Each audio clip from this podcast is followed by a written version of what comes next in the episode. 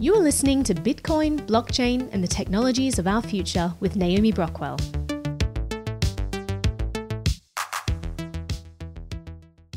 Hackers taunting people through their Ring security camera at home. Hello, hello, hello. Somebody who shouldn't be there on our camera trying to speak to us. Ring Security Systems. Should you put their cameras around your home? Ring is a company that's owned by Amazon, and they first came onto the market as a smart doorbell. Hi there, what can I do for you? They've since evolved into one of the most popular home surveillance companies, offering all kinds of smart security devices, including indoor cameras, outdoor cameras, motion sensors, carbon monoxide detectors, and everything else you can imagine. It's a camera that flies. They're consumer grade surveillance tools that people can set up easily themselves.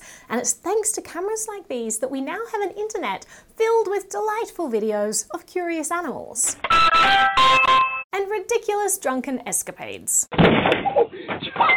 The reason these cameras are able to capture so much viral content is because they are always watching from the moment you set them up.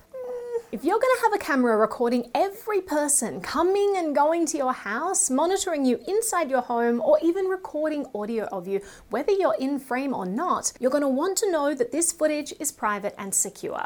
In this video, we're going to dive into Ring and whether or not you should use them for your home. Here are four concerns that you should consider if you're thinking of installing a Ring doorbell or other surveillance equipment in your home. So let's start off by diving right into some concerns. It is no secret that Ring has a long history of privacy scandals. An elderly woman was harassed with death threats through her camera in her care facility. A family in Tennessee sued Amazon after a hacker started talking to their eight year old daughter through a ring camera in her room. I'm Santa Claus. Don't you want to be my best friend? These hacks may have been partly due to bad password practices of the users. Basically, if you have a super simple password protecting your account, then it's possible someone might be able to break into it and get access to your footage. But the privacy concerns of Ring actually go far beyond that. For one, they send a huge amount of data to third parties. Apps like AppFlyer receive data from the sensors installed on your device, like your magnetometer, gyroscope, accelerometer, and current calibration settings. Apps like Mixpanel get users' full names, email addresses, the number of locations a user has Ring devices installed, and device information such as OS version and model, whether Bluetooth is enabled, the app settings. Ring also shares data like unique identifiers, which allow these companies to track you across apps and provide real time data showing how you interact with the apps on your phone. And they share information about your home network. In 2020, Ring did a big privacy overhaul where they said that they would temporarily pause some of that. I don't know where that ended up. As with most closed source companies, it's really difficult to know what they're actually doing with your data, who they're sending it to, even what they're sending most of the time. It seems most, if not all, of these third party analytics, plus more, are still happening. But since then, Ring has at least added the ability for users to opt out. Whether or not this actually keeps your data private, though, is unclear, and Amazon doesn't have the best track record on this front. But one of the biggest concerns about Ring doorbells has to do with their relationship with law enforcement enforcement, Ring offers a free app called Neighbours, which is where members of the public can share information about local crime, and this app has more than 10 million monthly active users. Ring also has an analog app exclusively for law enforcement and public safety agencies called NPSS, which stands for Neighbours Public Safety Service, that allows law enforcement to easily request surveillance footage from users. It was reported by NYU's policing project that NPSS has about 2,000 law enforcement agencies signed up. In order to convince police departments to join the program, Amazon has aggressively pursued them and offered incentives like discounts for their products and free samples. And once in the program, the police departments are expected to then help recruit civilians to install these cameras. It doesn't seem like a huge deal because isn't helping law enforcement catch bad guys a good thing? Well, it's a bit murkier than that. There are police departments that offered free or discounted ring doorbells to citizens in order to get them signed up, which you can think of as tantamount to using taxpayer funds to create a surveillance network that citizens never got to vote on.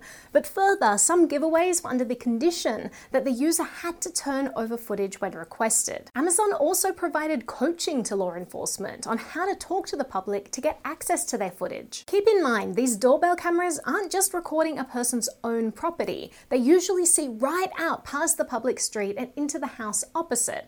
The result is an incredibly dense surveillance network where law enforcement and one of the biggest tech companies in the world have created a partnership that has limited, if any, transparency or oversight. Police get access to a widespread surveillance apparatus, and Amazon gets a big boost in sales. Now, some journalists have run with headlines that say that this partnership represents the warrantless surveillance of tens of millions of people. It's not quite like that. Ring maintains that they don't give law enforcement unfettered access to video footage. But even if you can trust that, they do hand it over in what they call emergencies. Amazon admitting it gave footage from Ring doorbell cameras to law enforcement nearly a dozen times this year without the consent of users. There are a couple of reasons why this is problematic. First, what constitutes an emergency isn't clearly defined, and as Matthew Guariglia from EFF said, both Amazon and the police don't have a great reputation when it comes to deciding when it's appropriate to acquire a person's data. Second, these emergency requests have a history of being abused by hackers. An emergency data request, or EDR, does not require the requester to supply any court approved documents like a warrant. Tech companies will comply because they're told that it's a life and death situation situation where the requested data is needed immediately. Hackers have been known to compromise the email or website tied to a police department or government agency and send unauthorized demands for data, and tech companies often comply. So, to sum up, these partnerships leave much to be desired. EFF has been very vocal against them, saying that they expand the web of government surveillance of public places, they purposely breed paranoia, and they deny citizens the transparency necessary to ensure accountability and create regulations. There's also the cultural shift towards pervasive surveillance that needs to be addressed. Residential streets aren't usually lined with security cameras, and police are now actively encouraging people to install this surveillance equipment and considering them tools to be used in investigations. There is a potential risk to civil liberties that needs to be considered here, as flagging of suspicious activity may lead to the increased surveillance of innocent people. Now, a simple way to fix this whole issue would be if Ring just end to end encrypted all their footage footage, and they did take small steps towards this in their 2021 privacy overhaul. For a long time, all footage stored in Ring servers was accessible to Ring employees, but last year they released opt in end to end encryption for a subset of their devices, which gives some people the ability to take their footage out of the reach of Ring. If you opt into this service, the footage is encrypted on a user's device before being sent to the cloud, and this also prevents the footage from being taken by hackers or anyone else directly from Ring databases. Unfortunately, Ring has declined to turn this on by default for all users, and instead are relying on the average user understanding what end to end encryption is, why it's important, and choosing to use it. Ring argues that protecting everyone's footage automatically in this way would be inconvenient for users because it would disable certain features. I'm sure if the desire were there, they could create a product that both has those features enabled and is privacy preserving. Ring also rejected the request of US Senator Ed Markey to turn off audio capture on video doorbells by default. The senator observed that these devices record conversations well beyond the front door of its over 10 million users, including people walking down the public street 30 feet away, and that this puts the right to assemble, move, and converse without being tracked at risk. Ring has opted to keep audio recording on by default instead. At the end of the day, Ring is moving in the right direction with privacy with end to end encryption, but Amazon isn't a company that I trust enough to put their cameras and microphones throughout my home. If you do insist on using a Ring device, you should do the following to enhance the privacy and security of your account. First, create a super strong unique password to protect your account. Next, secure your account with 2FA. Ring recently made two factor authentication mandatory, which is a great first step to bolstering account security.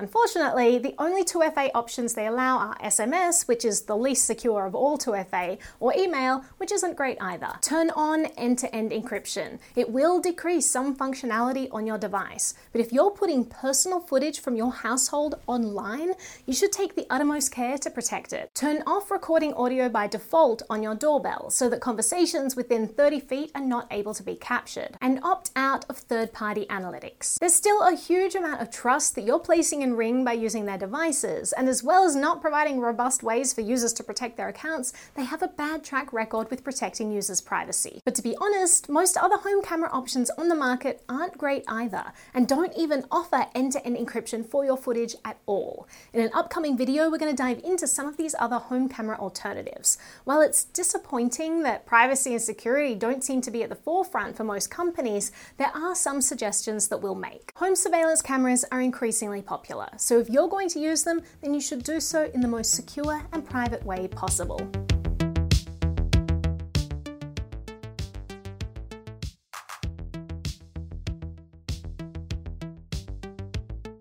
I'm a Bitcoin baron, I'm